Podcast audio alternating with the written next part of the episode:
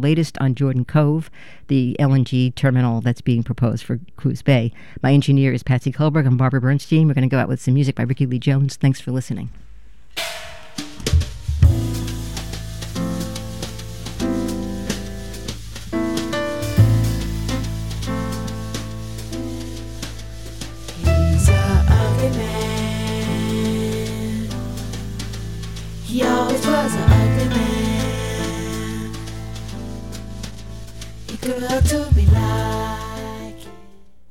Good morning. You are tuned to KBOO Portland, and the time now is 11 o'clock. Coming up on the Boo at 11:30, Madness Radio explores voices and visions from outside mental health.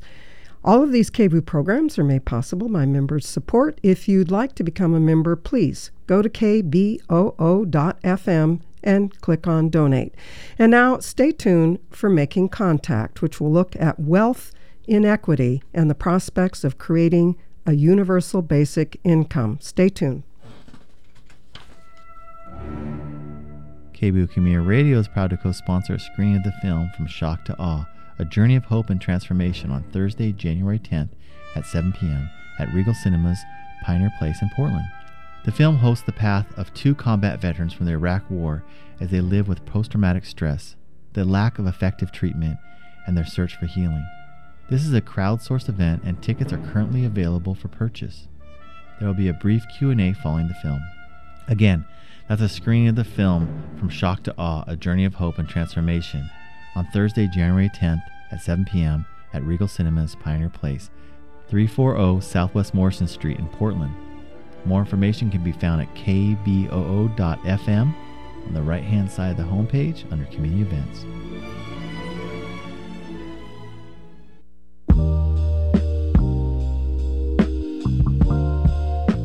This week on Making Contact. I think it's a reflection of just how unequal a society we've become. Uh, and, and, and times of inequality lead to a polarized politics through history and right to now. And, and it gives rise to both a, a progressive populism, sort of a Bernie focus on billionaires rigging the rules, but it also gives rise to this regressive populism, which is the politics of scapegoating and blaming people.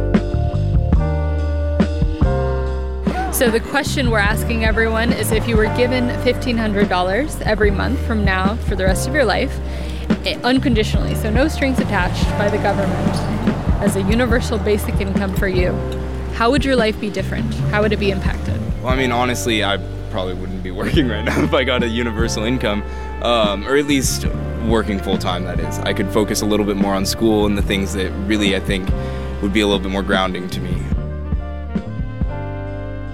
So initially, the idea was that there's more and more interest within the tech community for basic income as a policy, and that's you know because there is an increased um, concern that current technological developments might lead to um, a very bleak future for jobs, and that we should start worrying about what we are going to do when robots are taking over. We talk with Chuck Collins about wealth inequity under President Trump, and the producers of the Upstream podcast ask. Are we ready for universal basic income? I'm your host, RJ Lozada. Stay tuned.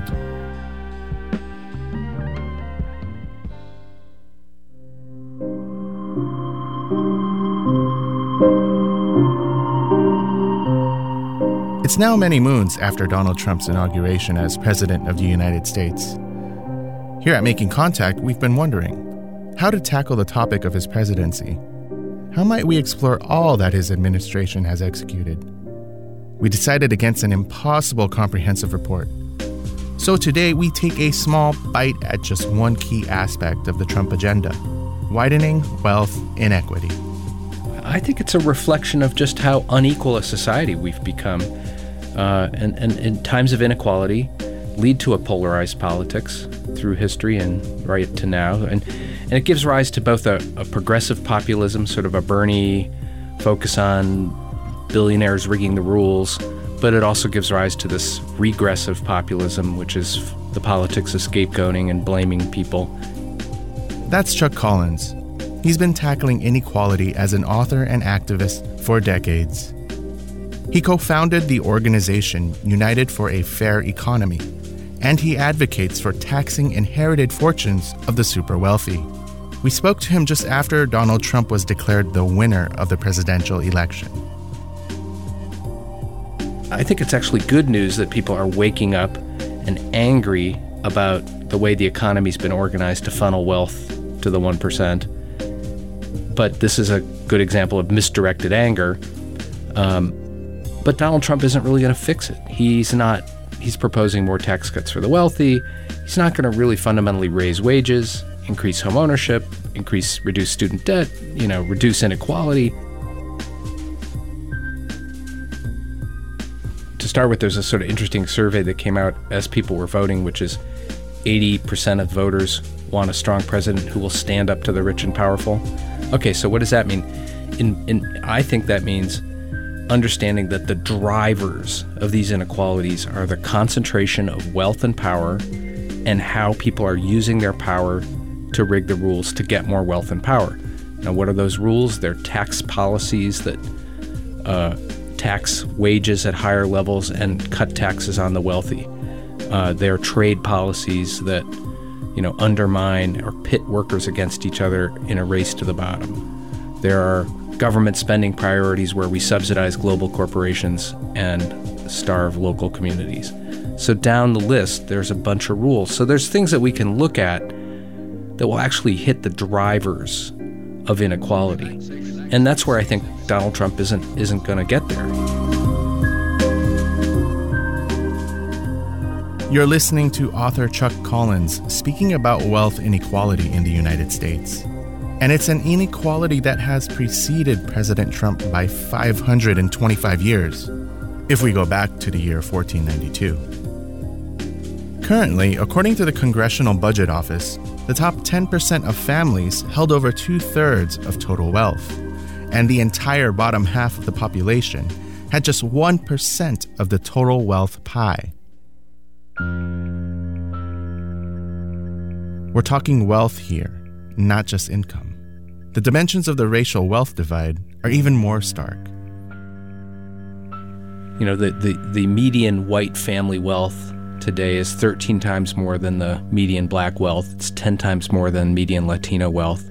Uh, and we did a study last summer called Ever Growing Gap, which is if we just sort of stay on the current course, uh, it will take 228 years for the uh, average black family to catch up with where the where the average white family is today. You know, so we have these deep racial disparities that are really, you know, go back to the ultimate, you know, they go back to slavery and the dispossession of, you know, people being wealth, people not even owning themselves, to more modern manifestations of that. Um, and I think it's helpful for people just to realize, you know, after World War II, 1945 to 1960 or so, we made these huge investments in building a, a middle class, of putting a lot of people on the wealth building train.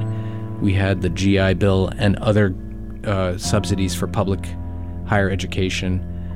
Millions and millions of people benefited from that. We had these low interest mortgage programs, 40 year, 1% fixed rate Veterans Administration, Farmers Home Loans, you know, FHA mortgage insurance. Millions of households got their first home thanks to a deep government subsidy. But those programs were highly racially discriminatory. So basically, we, we had like what Ira Katznelson calls a white affirmative action. We, we put a generation of white people on the express train to wealth building. And when people of color, let blacks and Latinos and First Nations people are sort of standing at the station, waiting for the train that never came. So even today, you know, the white home ownership rate is 71%, the black home ownership rate is 41%. That gap has persisted for decades. So I think, you know, the story of the racial wealth divide is a different story than the most recent chapter of inequality that's that's affected the whole society. So it's important to sort of look at what are things we can do to sort of reduce or address that legacy of racism and wealth building.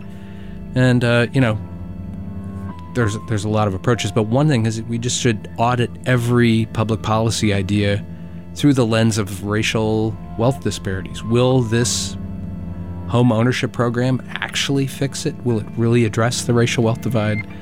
Uh, would a debt free college loan program really work to the benefit of communities of color? I mean, we can't assume that the things that we design with sort of white people in mind will work for everybody.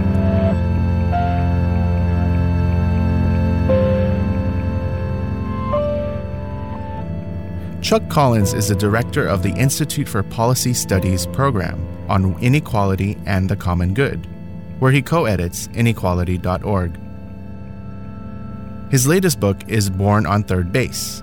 A one percenter makes the case for tackling inequality, bringing wealth home, and committing to the common good.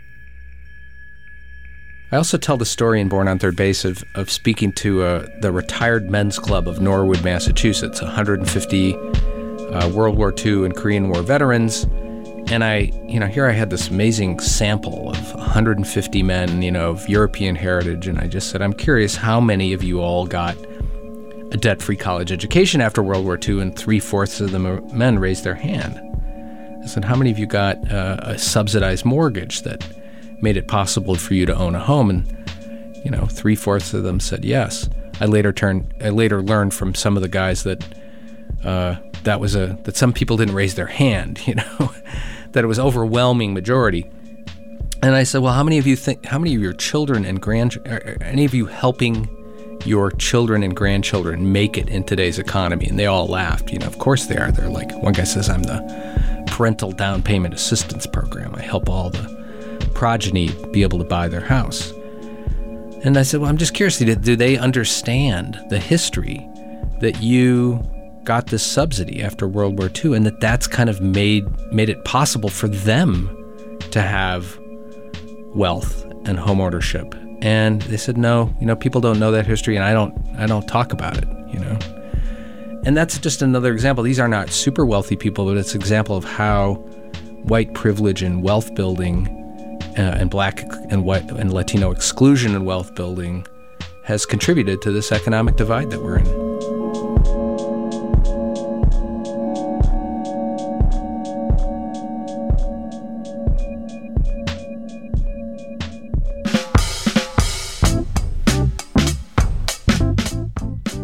Been listening to excerpts from an interview with Chuck Collins. You can find links to his books and research reports at our website, radioproject.org, along with links to popular education and organizing efforts to address economic inequality. After the break, we'll share a podcast from the producers at Upstream that explores a controversial way to change income inequality the universal basic income. Stay tuned.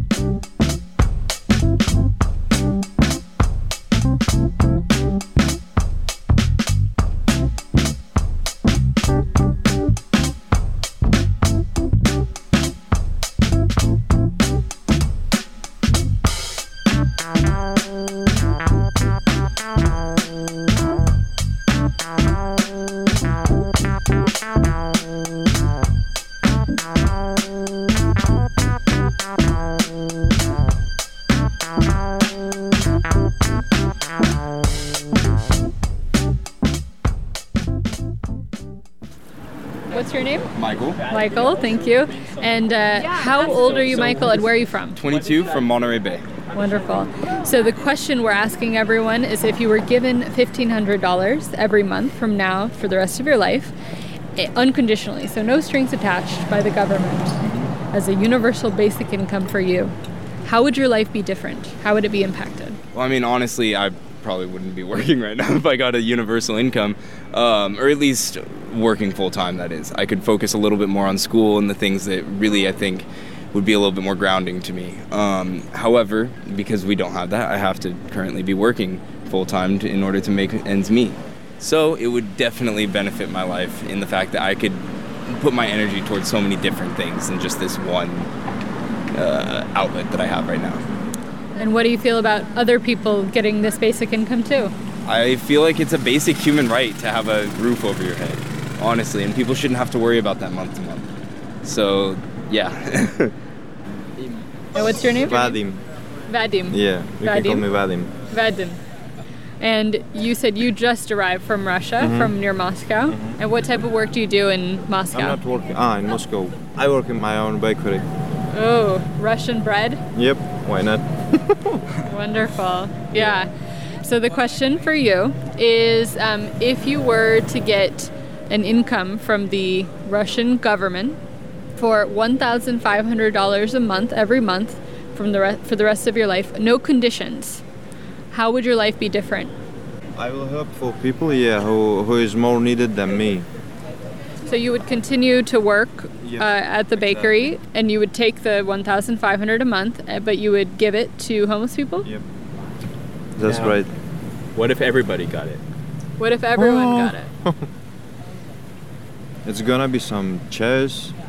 Chaos. Yes, yes, yes. It's going to be chaos. Mm-hmm. In what way? Why would it be chaos? I have some problems in English, so this guy gonna be my Translator. Yeah. Okay. Когда есть бездомные, when everyone's gonna have money, uh, everyone's gonna be greedy тоже хотят много чего, and но у всех есть деньги.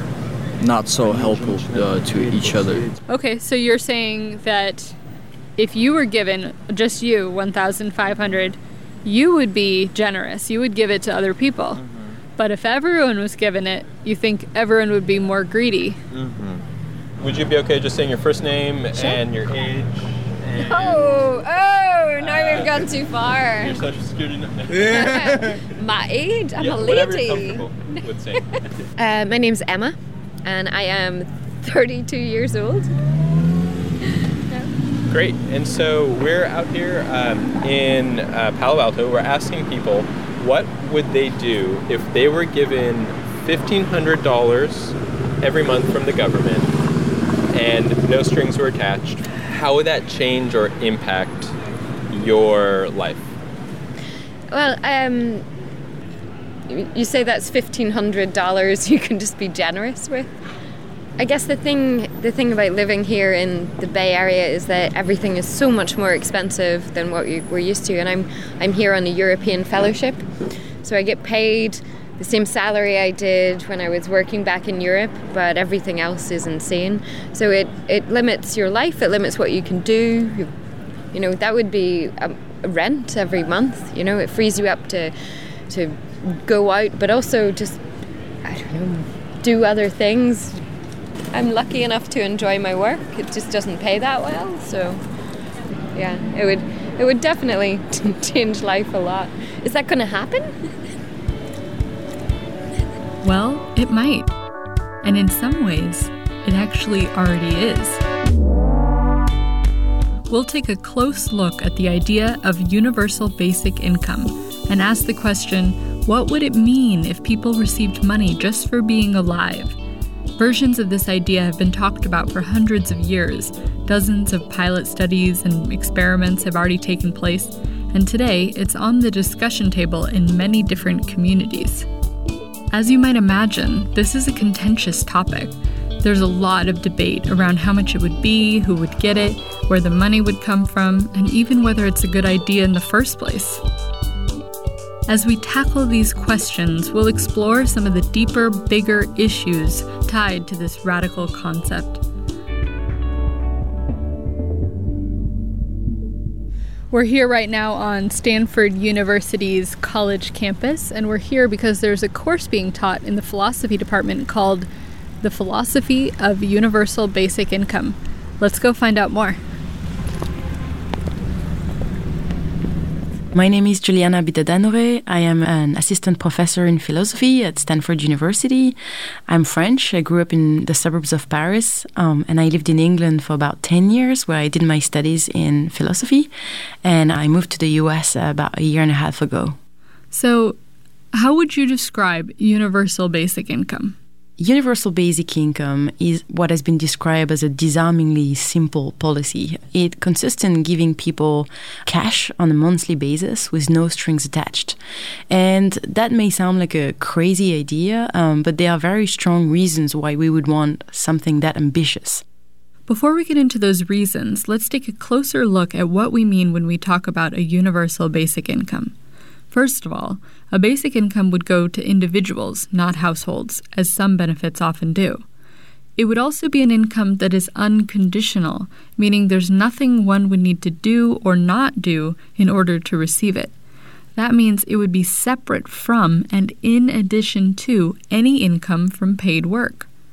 You might hear unconditional and universal used interchangeably, but they actually mean very different things.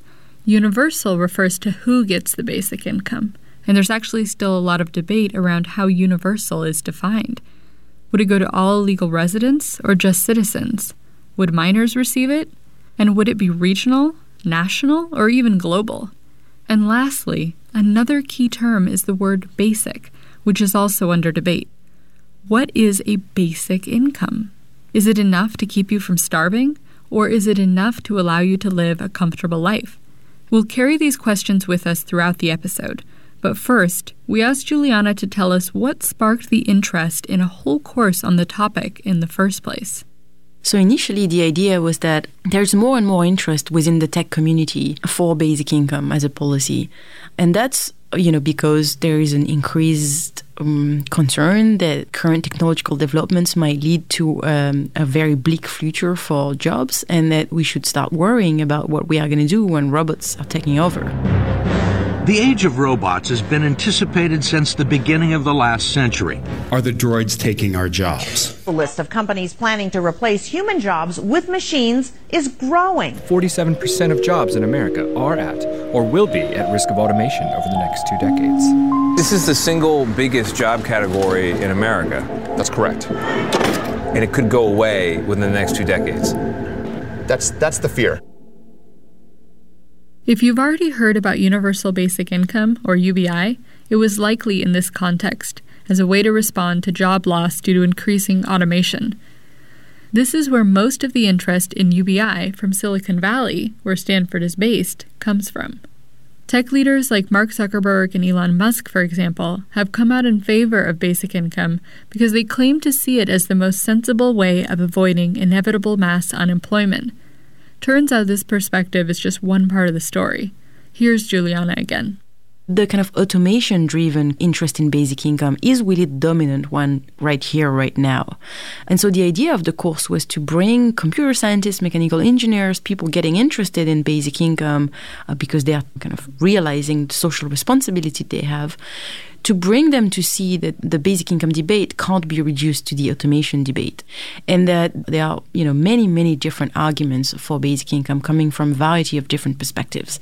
And in fairness i mean i lived in in europe for a long time for most of my life um, just really recently here in the us and i actually been writing on basic income reading on basic income and automation was like a very very small part of the puzzle so the idea of the class was to show that you know there is an interesting discussion on uh, the freedom-based argument for basic income, right? So some libertarians, some neoliberals have argued that basic income is the instrument of freedom. It will free people to do whatever they might want to do with their time.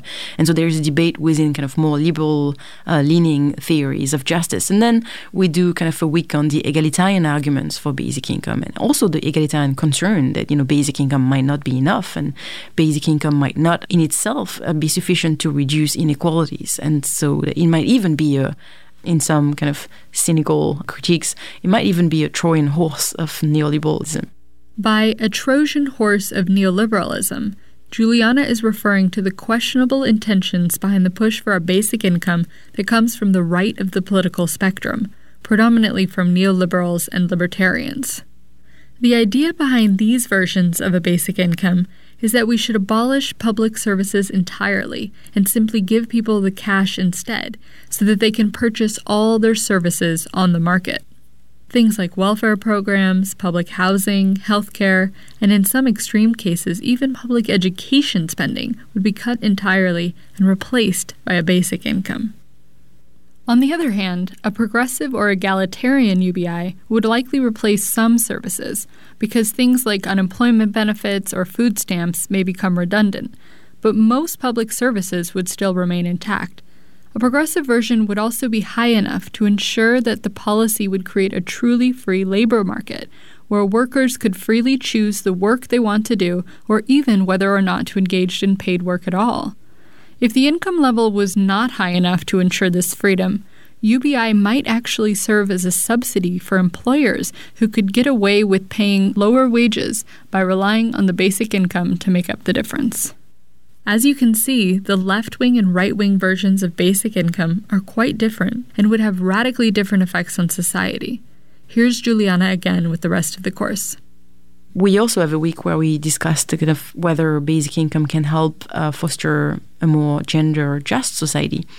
Uh, we have a week on um, racial justice and basic income. Black Lives Matter has endorsed basic income as part of their manifesto. And that's, I think, uh, something that doesn't really get discussed very much. But there are very, very strong reasons to believe that basic income will benefit those who are least well off in this society. And so it might have an important impact on racial justice. And so we do almost seven weeks of that. And then we arrive at automation. And so they see that automation is actually it's an important part of the puzzle that needs to be taken seriously and needs to be studied, but it's definitely not the entire debate. And that's really important to separate it out simply because we might want to say, well, look, we still need to resist some technological changes anyway and fight for basic income. It's not that we have to accept those changes and then support basic income. We might want to accept those changes and go for basic income, but it's not necessary. They don't necessarily work together. And I think that message is very important. Confining the discussion of basic income to a debate about job automation is unnecessary and limiting. And in fact, it may actually be harmful. We met up with economist and author Doug Henwood, who weighed in about his thoughts on automation and how it connects with the idea of a universal basic income. People have been talking this way about automation resulting in the end of employment for decades and decades, centuries probably, uh, and it just hasn't happened yet. But if I'm just looking at, for example, the last few years of this business cycle is that uh, if uh, automation was coming in and replacing employment, we would be seeing very rapid productivity growth. Uh, and by all the conventional measures, we're not. In fact, we're seeing some of the weakest productivity growth in the history of the American economy uh, over the last couple of years. And that um, is exactly the opposite of what you'd expect uh, to see if, if the robots were really taking over. Now, you know, there's the driverless car coming and all that. Who knows? Maybe it's different this time. But there's really just basically no evidence looking at all the conventional economic statistics that jobs are disappearing in that way.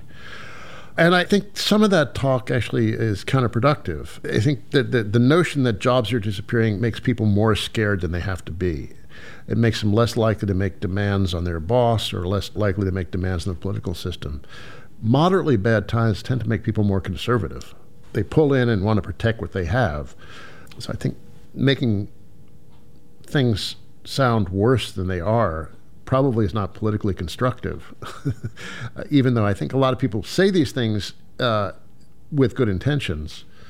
For example, if jobs are disappearing, we need a universal basic income. I think we need a universal basic income even if jobs aren't disappearing. So I think you should make the argument on the principle and not tell stories that may not be true. Thanks to my mechanical engineers and computer science students, I've really realized that we have no idea what we are talking about when we are starting speculating about the future of work.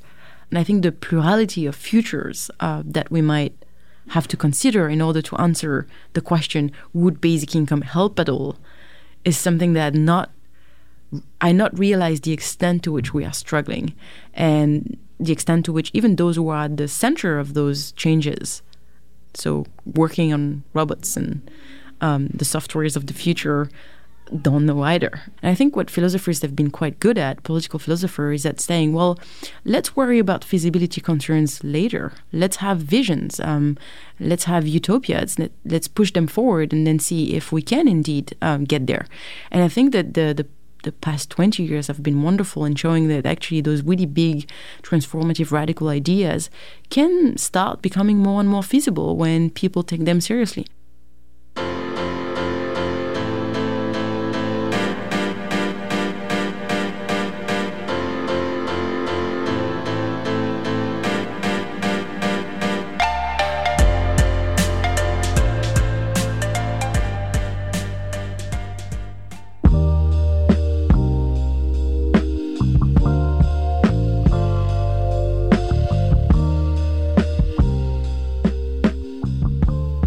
And that's it for Making Contact. If you'd like to hear more about universal basic income and the Upstream podcast, visit our site, radioproject.org. And what do you think? I mean, it's already difficult for a majority of society to accept the end of capitalism. But can universal basic income signal real economic change? What would you do if you received extra income? Let us know.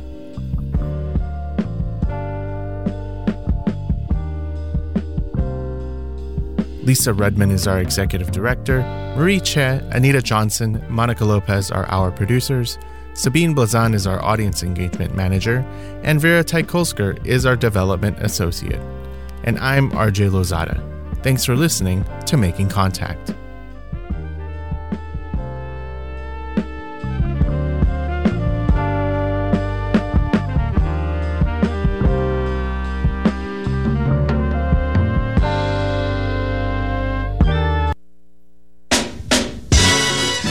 The World Arts Foundation and KBOO would like to invite you to the 34th anniversary and tribute to the Reverend Dr. Martin Luther King Jr. entitled We've Come This Far Keep Alive the Dreams. On Monday, January 21st, 2019, from 11 a.m. until 6 p.m. at the Highland Christian Center, 7600 Northeast Glisan Street. There'll be a host of civic leaders, choirs, the Jefferson Dancers, and of course our own Victory Village Marketplace. Again, keep alive the dream. Monday, January 21st from 11 a.m. until 6 p.m. at the Highland Christian Center, 7600 Northeast Glisan, presented by the World Arts Foundation and broadcast live by KBOO Community Radio.